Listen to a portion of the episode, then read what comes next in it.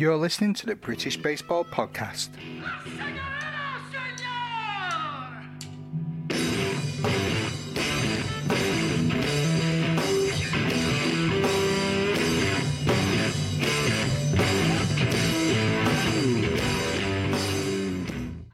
Hello, baseball family. Matthew here with another episode of the British Baseball Podcast. I'm excited to have alongside me Gabe Rincon. How are you doing, Gabe?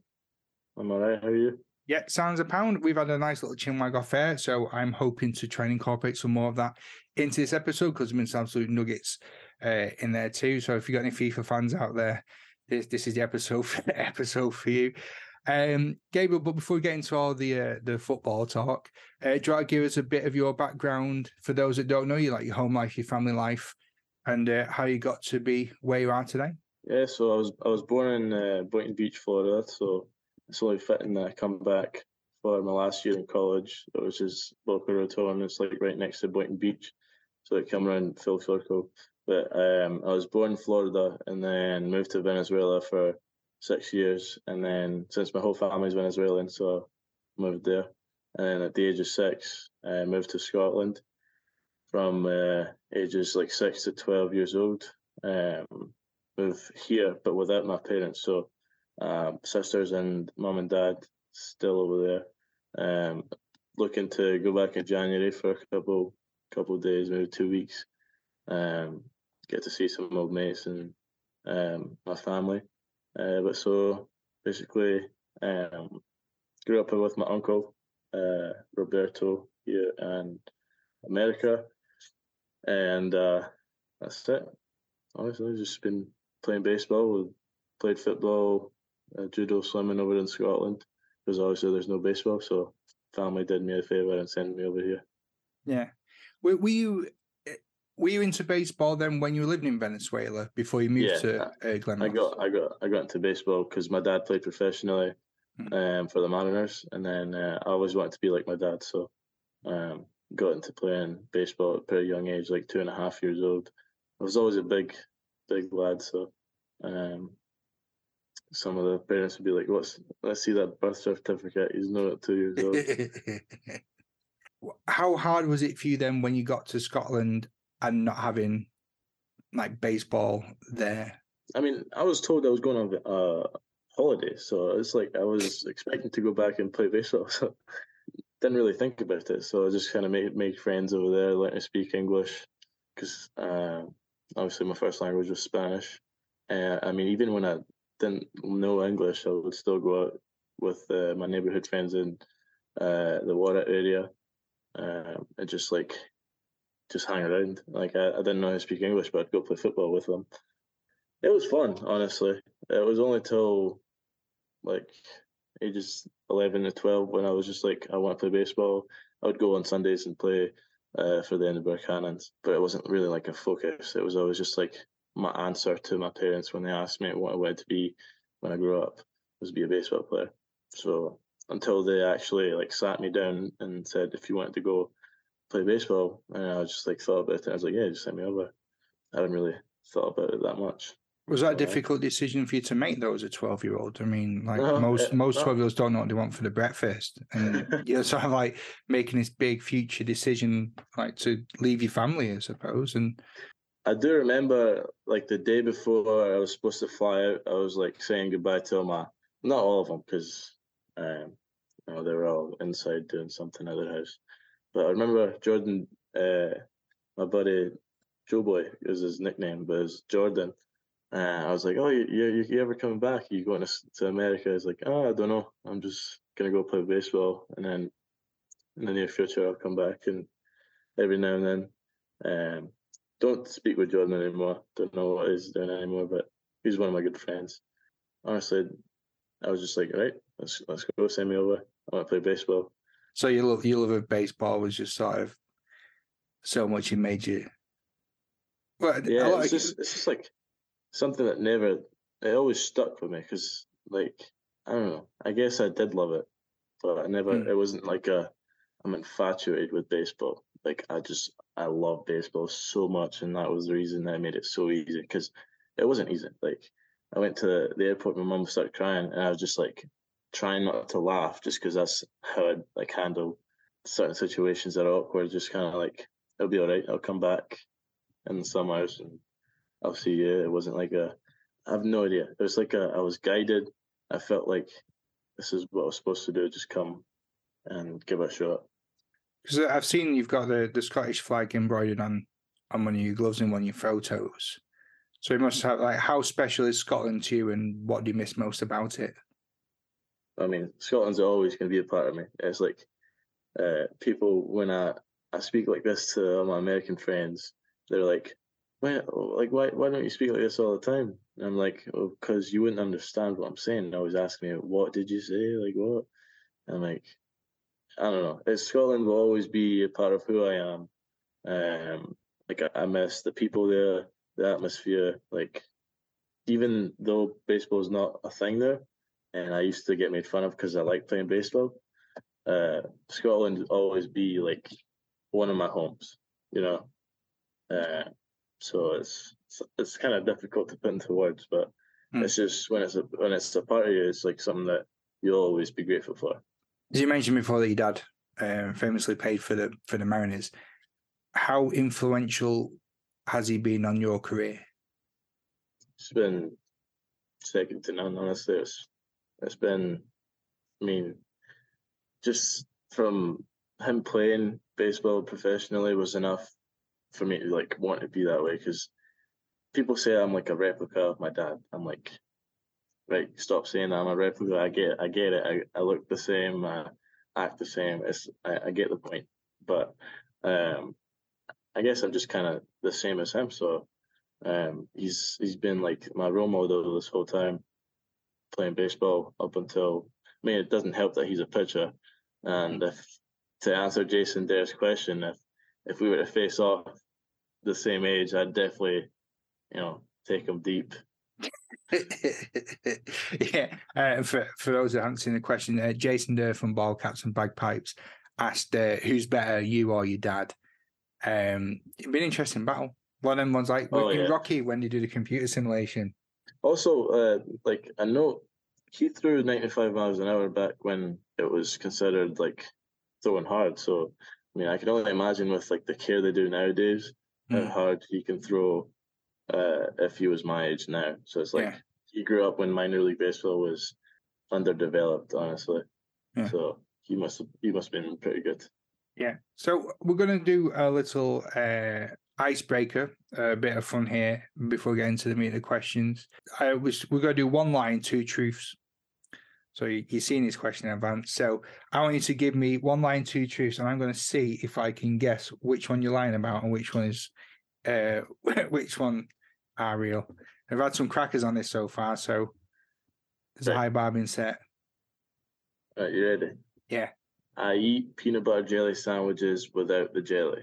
Uh, I was the best player, best baseball player all four years of high school. I didn't make the high school team two years in a row in high school, so I got cut. Oh, okay. Which one's a lie? Which one's true? I think for the story purposes, I think it would be amazing if the lie was the peanut sandwiches, so that you were cut as a ball player, then became the best player, and then your trajectory is taking you to where you are. That's what I'm going with. Peanut sandwich, peanut butter sandwiches.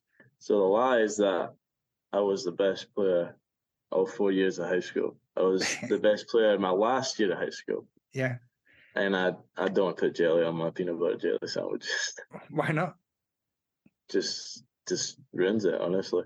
I, I'm with you. I. I had it on a massive bike ride, and it's the weirdest tasting thing in the world. I don't get a fascination with it. It's just odd. My my girlfriend's like, "Yo, you're weird," like, and I'm like, "No, you're weird. You're the one that puts jelly on mm. your sandwiches." Yeah, now shut up and eat this haggis. Don't talk to me about weird foods.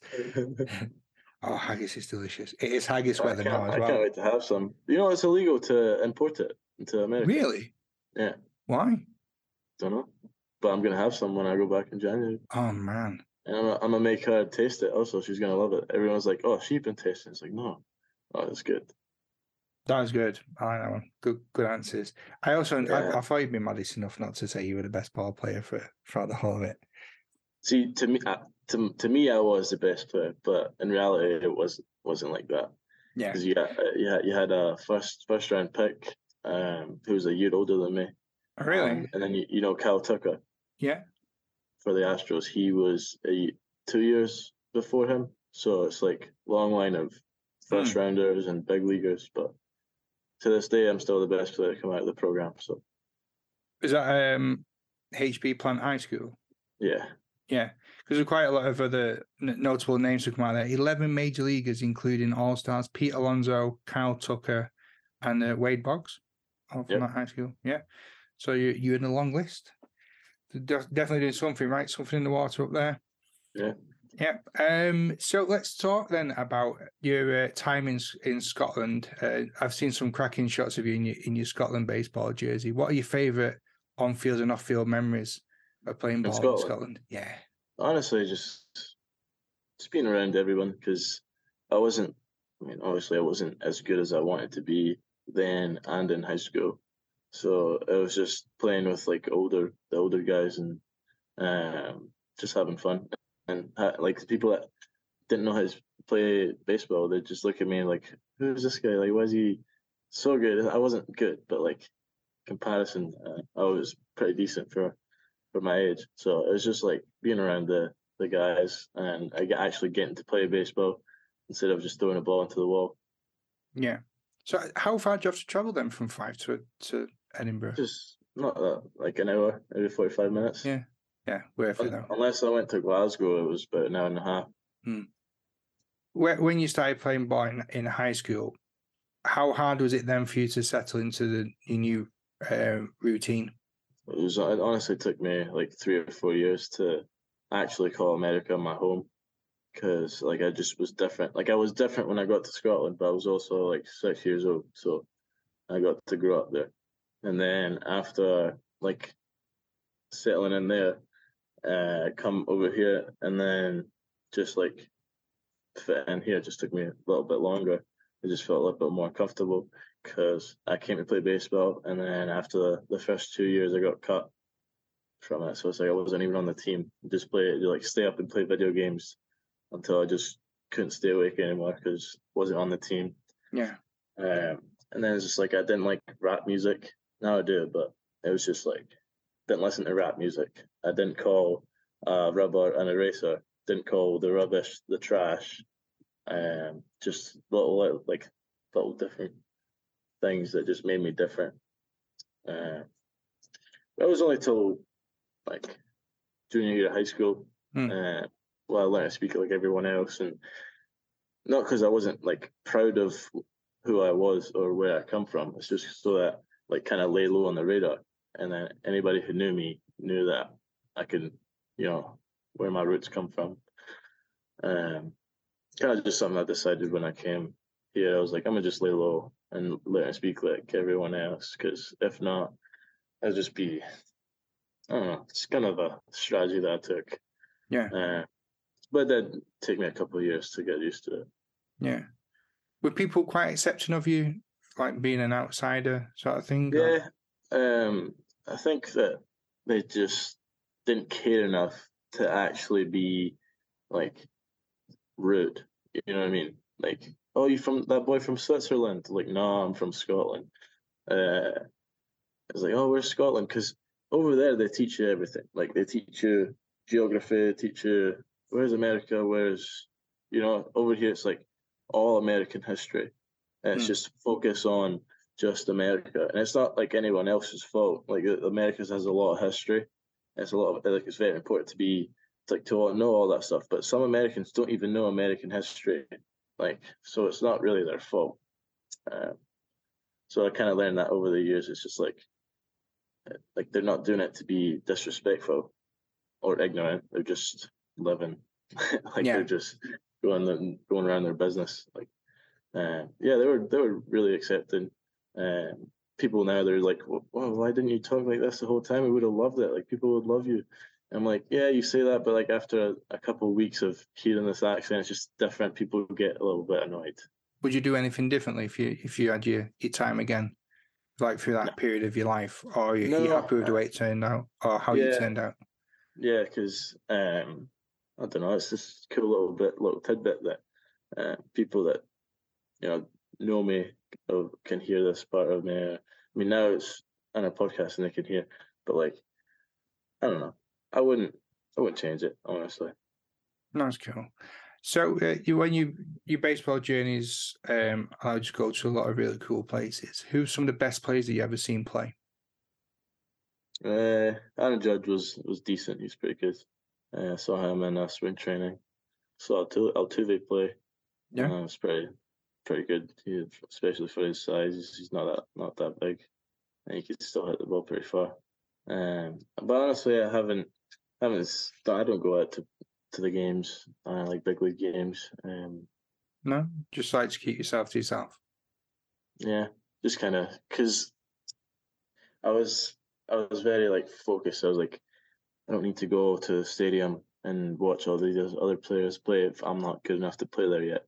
So I was always yeah. like a like a very better like better at myself because I wasn't as good as I wanted to be. So like going to the game as a fan would honestly make me like make me cross, honestly. Yeah. That's interesting, like a bit like imposter syndrome type of stuff. Yeah, I I had um I got myself a GB baseball t shirt and I don't wear it as much as I thought I would because I I don't feel like I should be wearing it. I don't feel like I've earned it, if that makes sense. Because I watch I watch you guys on on there wearing the, the shirt, and you've worked so hard to be where you are to represent Great Britain, and I've just got a t-shirt, and it, I just don't feel like it's right for me to wear it. Yeah, know? but you know, like if you don't wear it, like there's no reason for us to play. Do you know what I mean? Like hmm. you you don't have to do anything to earn it because like just your support alone is why we play. So I think of it like that. Like you like you're worthy to wear that that jersey. Um, but like for me, it was like and that's just how I, I motivate myself. I'm like, honestly, kind of uh, talk trash to myself. I'm like, yeah, you're not good enough to play that stadium, so you can't go watch other players who are going to be your opponents or teammates, and like praise them. Like, what are you doing? Like, don't go there. So that's that's just like how how I'm wired, just like a little bit. No, I, I can see that. And, and again, I think it's a really cool way to sort of motivate and drive yourself um, yeah, the, the first time you ever go to like X Stadium is, is when you're stepping out there to bat. That's a really yeah. cool story in itself. So let's let's get onto that road then, like because you're now with the Phillies, but back in 2021, you actually drafted by the Padres in the 19th round. Um, can you talk us through that? Uh, a lot of emotions. I was very invested into that draft. I mean, I thought with the year that I had, um, I was like honestly, I was I had the like the wrong mindset because um, no matter what happened, I wasn't. I definitely know now that I wasn't meant to get what I want that year because um, it was a lot of me forcing things to go my way. Like I want this, uh, I did this, I did that. When really, like nothing started happening for me uh, until like I let go control to Jesus Christ, and um, it was very hard to do because I wanted everything to go my way and I wanted to do it and I wanted to manifest everything, but I just simply wasn't ready. Um, because at the time I also had a labrum tear. Mm. Uh, so even if I did get the 800k that I asked for to go in the third, second round, um, I just wasn't like ready. Like it wasn't time. Um, yeah. But a lot of emotions went to that draft because um, I had the I got the Player of the Year award at all Florida Junior College, so I, I felt like I worked too much to just go in the 19th round. Like I didn't get a call the whole draft until the end when I was picked. Um, I was wait like glued to the TV from rounds one to five, and then after the fourth, fifth round, I was like, shut the TV off I was like, I'm not getting what I what I asked for. I'm not getting a call, so this just this is it for the draft this year. It was just as simple as that. I had I had my my tea and then um, just went home because I was at my uncle's place with my grandma and uh, my aunts and uncles and everyone was just there. like waiting for me to get drafted, and then nothing happened. Like my phone was buzzing every time I, it buzzed. I was like, oh no, just like notification from something else, uh, like Snapchat sent you something. I'm like, and then after that, I was, I was extremely just emotional. Like I was, it was bad. Like, but only lasted for like a day, and then I used that for motivation. So I was like, all right, like they think I need to uh, do more. I'll just do more. Like I'll just hit more home runs next year. Because I also out of junior college, like the the market's not very big for junior college hitters. So for me to ask um, for like second round, third round money, um, I would have had to do it a different program.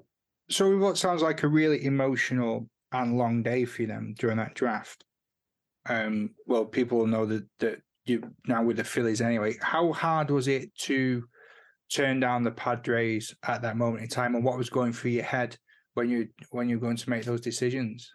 It was emotional for that day and then the next day after the draft, um, because I was like, right, all this work I did, all the like the season that I had, clearly didn't merit anything to what I wanted, um, and then I was like, I asked for eight hundred thousand, and I have to suffer the consequences that comes with being stubborn and getting what I want. Because if I were to say yes, I'll sign with you, Padres for uh, two hundred thousand or whatever it was, um, that just makes me look like I have no integrity, don't know what I want, desperate, which is just like not who I am. You know, um, like if if that last year didn't go as I planned, I wouldn't have wouldn't have changed anything mm. because that's just the path that I decided to go with.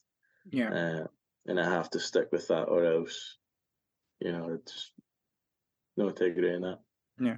So what then changed for you in 2022 as an individual to get yourself from 19th, um, well, 19th rounder to being a second pick for the Phillies, which was third round?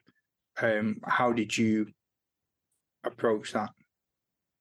Uh, gave my life to to Christ, and uh, ever since I, you know, fully committed living living for Christ, everything's been what I've wanted. Like instead of like all the things that I wanted years ago came true in the same year that I stopped thinking about that putting that first. I put Christ first, and everything else was given to me after that. Um, because all the all the things that I did before that um, I guess to my theory wasn't I was just getting prepared to finally, you know, commit living to life, um, following, pursuing Christ, putting him first. And then it, honestly everything after that, third round, um, you know, the money that come that came with it, the opportunity, uh, everything that I could possibly have prayed for before that um, which is funny that I gave up control. I stopped giving like caring about it and just just go play and stop thinking about it, and then everything started happening. That's really interesting.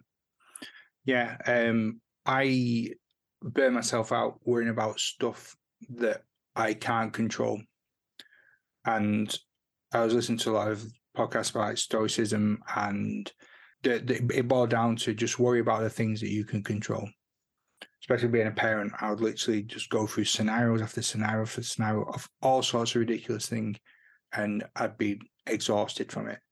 And I'm trying now to sort of just like, what can I control? Worry about that. Yeah. Anything else yeah. I can't control, it's nothing to do. If it's gonna happen, it's gonna happen, and I feel I feel much better for it. Like that that sort of mindset, just I feel a bit more free yeah, mm. no, and I mean, even the things that I could control, I was just, I was controlling it too much. Sometimes, mm. sometimes we can want to control things too much because we think we could do it better, but when when people do that, they they just don't let God control things for them, and it's like scary to give up control because then you have no authority over them. Mm. But it's just it's but when you kind of come to letting Him have authority over the, th- the things that you do. It's just the bad stuff, bad stuff get weeded out, and then all Yeah. the good stuff just all of a sudden start to happen. Interesting. So, can you tell us then about that that fateful uh, draft day? Uh, What were your memories and emotions like um, going into that draft? Uh, Were you thinking, you know, that this could be the same thing again, or or had you had like sort of word that you know your your stock had improved? Um, so I pretty much season ended. Then the whole time I was, you know, every now and then I would get a scout call me and ask for how much I would sign for, and uh, it would just go back to you know you could talk to my agent about that, uh, redirect them to the agent. I wasn't invested at all in the draft. I didn't want to hear anything about it.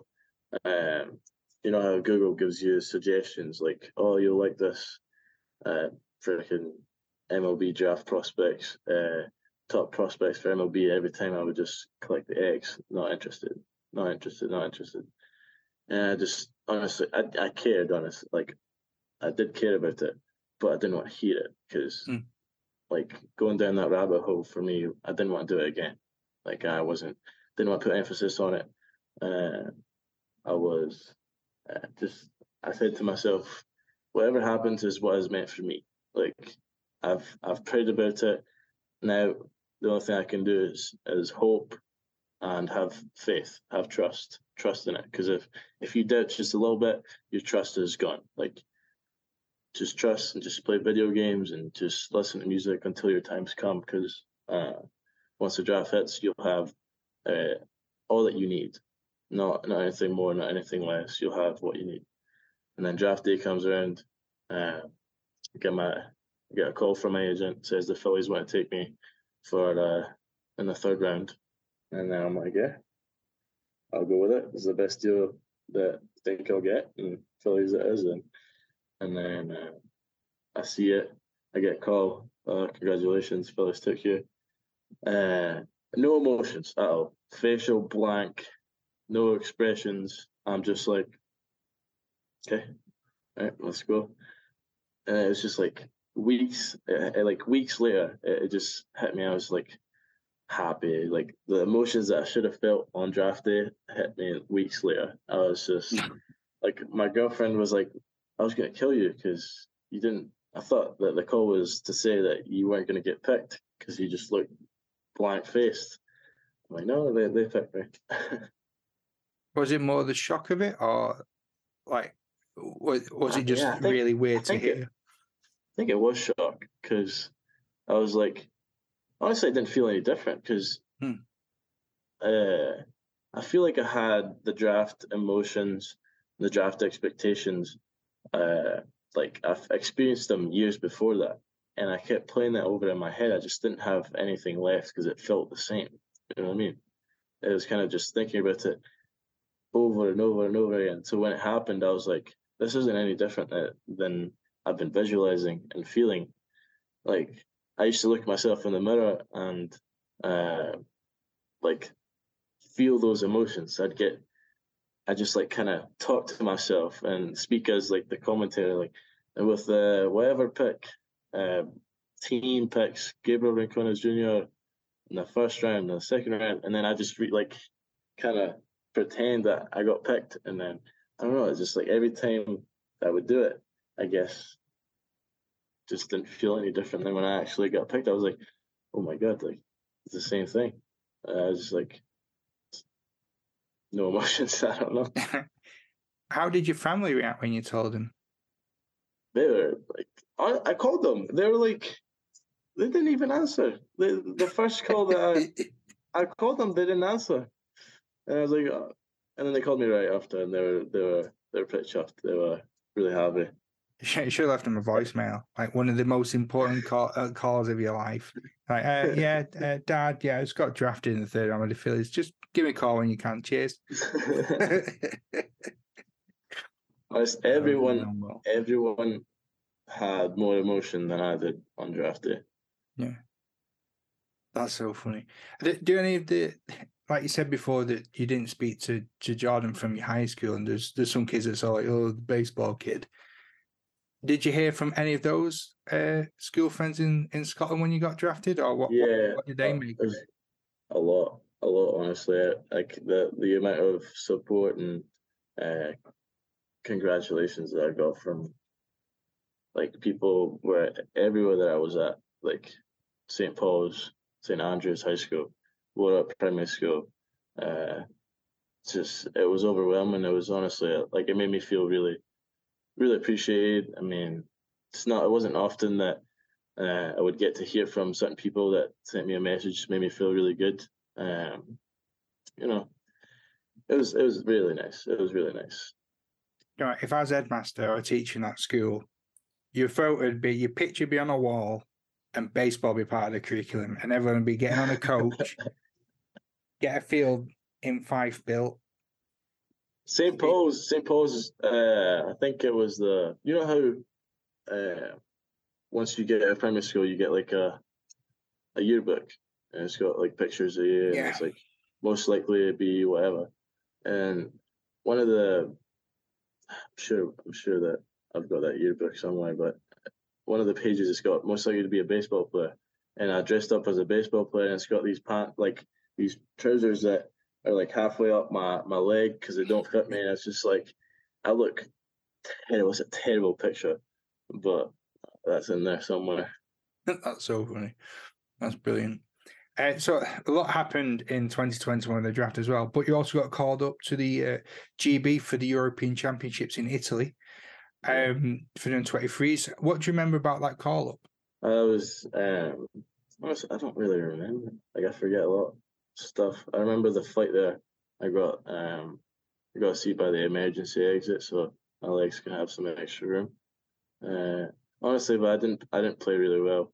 Um, that whole tournament, I feel like I let everybody down.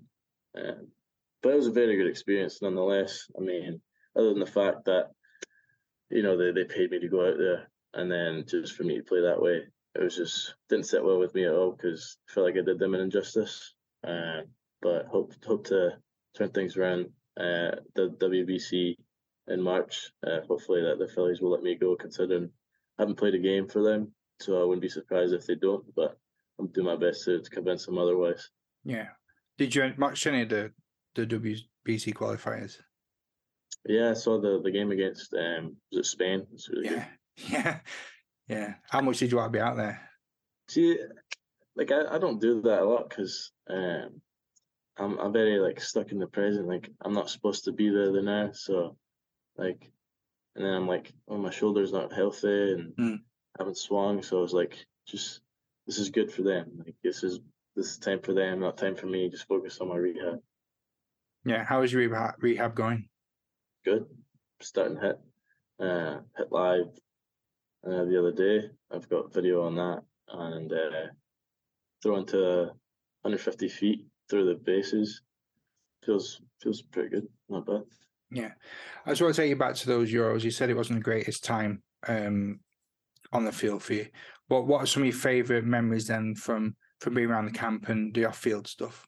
Just the the banter that everybody had was was fun to be around and uh, just getting to hear some of the stories of the players um, on the team and just being around them was uh, eye opening and the coaching staff was was great also. Um, it was really good. It was a lot of uh, I feel like I, I was meant to be there for more, more off the field than on the field. Um, but I remember them singing "God Save the Queen" and them trying to make me go say uh, sing "God Save the Queen." I'm like, you guys know that I'm from Scotland, right? Like, I know a flower of Scotland, but I don't know, don't really know "God Save the Queen." I'm like, I'm sorry. How well did that go down? Did you mime it? yeah, I did mime it. Drew Drew will be hearing you're going to be in for the high jump. Uh, um, so with with all your time within baseball, you've been from through Scotland and and your high school and to where you are now. Which players and coaches have you learned the most from? High school coach Dennis Braun was uh, like huge, like instrumental. Uh, mental toughness and just the fundamental fundamentals of baseball. Um, I mean, he's the only man that's cut me two years in a row from the team. So uh, that alone kind of made me a different player than everyone else. Hmm. Just because um, he he would tell me, I was like, how do I get how do I make your team? How do I get better? He's like, just go get better, come back, be better. so that just made me really mad. So I just go and get better, I guess. Um, and then after high school, um, just honestly, I've been blessed with every every level. Like the coaches were really good. Like I learned something from all of them, um, more good than bad. Um, Yeah. Coach John McCormack from FAU, great person, like unbelievable good good person. Um, Brian Beckman, good hitting coach. Um, I mean Mitchell White uh, he was the outfield coach. He's now the infield coordinator at St. Leo. Um, he's more younger, more my age, like 25, but he acts like he's 45. I mean, that guy's he's really smart, very wise. Um, pitching coach. I mean, any level, you, you name it. Like those coaches were great. Hmm. Like even, I mean, for the little time that I spent in, in Italy, like Marcelino, like uh, all that coaching staff, Drew, like they were all amazing. Like I only spent about a month there with them, and uh, they were awesome. Yeah, they're a great group group of people. The, the GB staff. I, love hearing their stories and and people coming on telling me about their, their coaching methods and how they just the the environment they've created and the, the culture. It's it's great. It's great to hear their stories. It really is good. So um can I ask um you've mentioned before about like you the like some of the feedback you had just like getting better and just being really wound up and angry by it. Are you still an angry player now, or have you, like you said before, you've you sort of taken your hands off the wheel a bit? Do you think you play differently now than, than you did before? So I, I should probably clear up what I mean by angry because mm. um, the first two years, yeah, I was I was very upset, very angry because uh, not at anyone else. I was just angry with myself for not being as good as I should be, uh, how I thought I should be. That was my reality. Um, each like a different pair, like everybody has a different reality of themselves.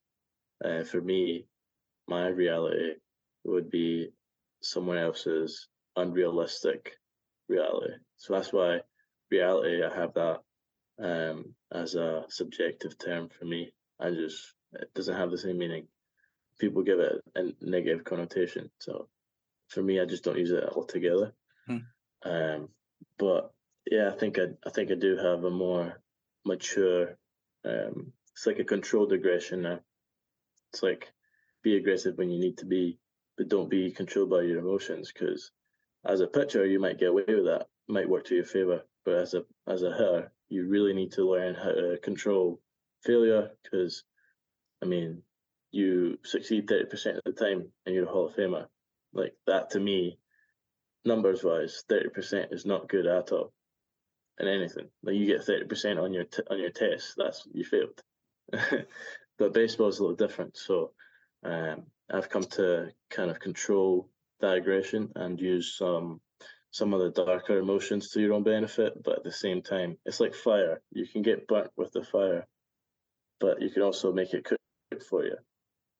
So it's kind of like that. Just don't let it get like just put it toward what yeah. you should shouldn't. That's a good way to put it. That's very interesting. Um, now we, we're chatting off air. I'm going to change the, the subject a little bit um, about what you've been doing in, in the off season and the downtime. Let's talk about the the show, MLB the show. Um, now, for for many of us, we um, do our career mode and we create our own characters, but it's going to be a bit different for you this time around, isn't it? Yeah, uh, once I start playing, um, everyone gets the like you say an application, say who you are, and then I don't know if it's just the top thirty prospects in the organization because I, I doubt it.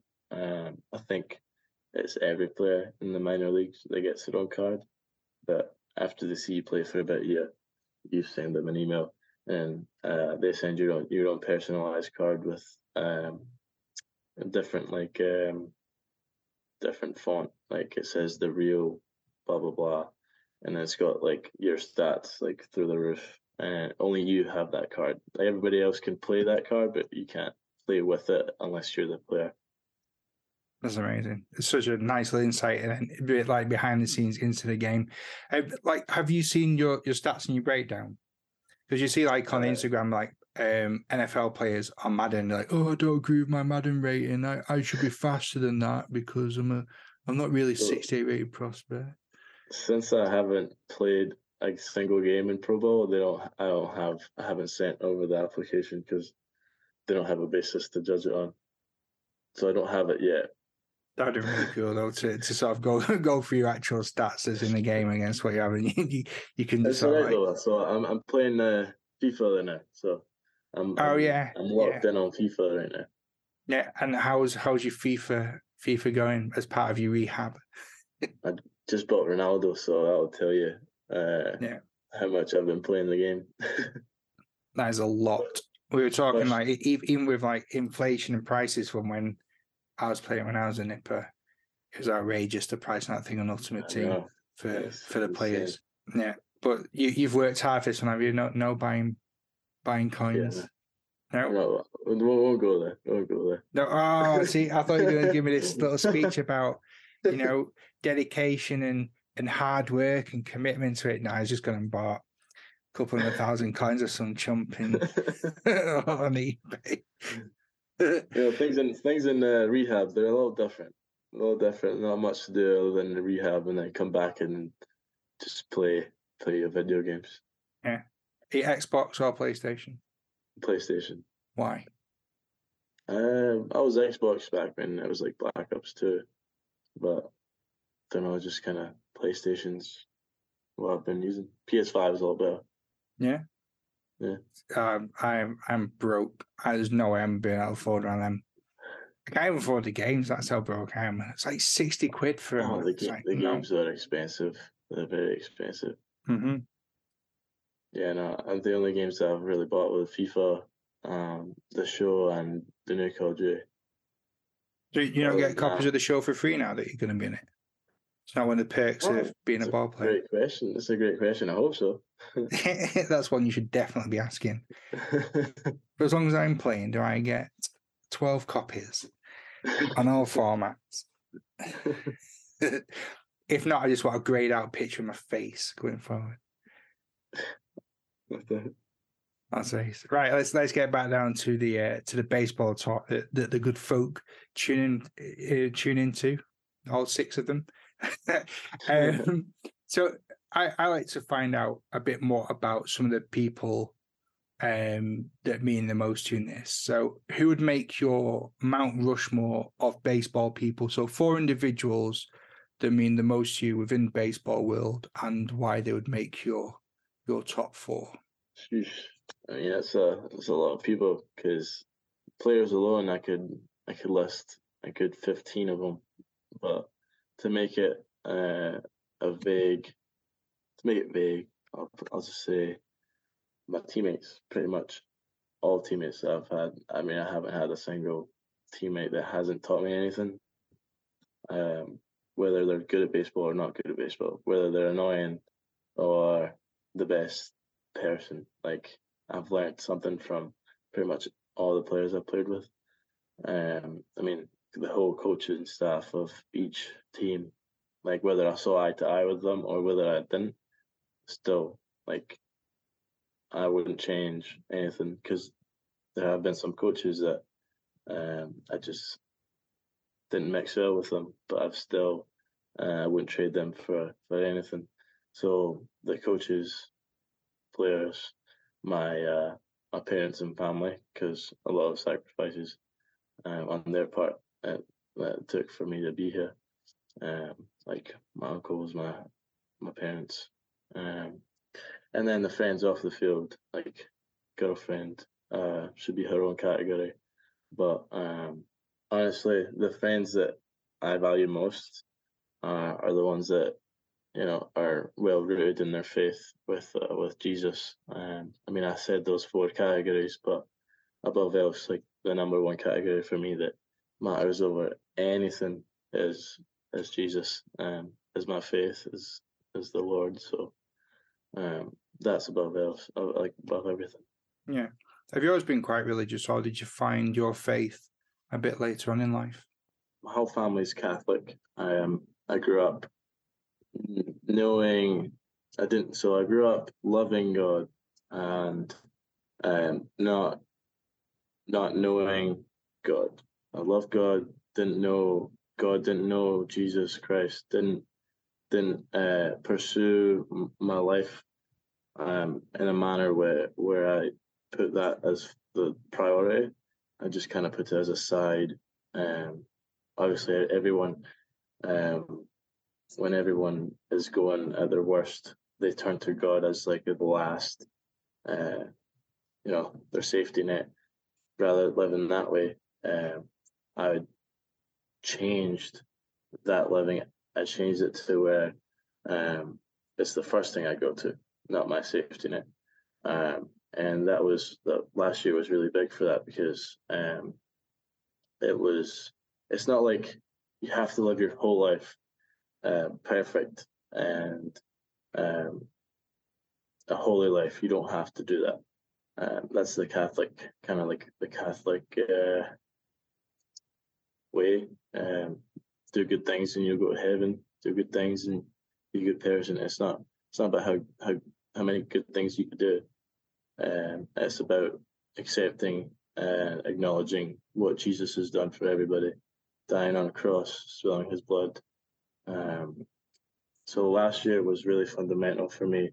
Instead of um, living lukewarm, uh, living half-ass life, um, can I explain it? Um, just committing my life to it was started last year, and having looked back, everything's been great. Cool. Um, just to, to sort of bring the session to a close, got a, some well, another listener question for you. Uh, it comes from uh, skipper of the GB national team, Mr. Drew Spencer. Um, over the last year, you've got over the past year, sorry, you've gone from JUCO European Championships D1 professional baseball player. How have you been able to handle such an incredible journey? And what lessons would you pass on to the young Great Britain baseball players about following their dreams and making it from here? Not to shower anyone with too much, um, too much repetitiveness on the importance of, um, you know, faith and the wonders that that can that can help because um, that's embedded in everybody.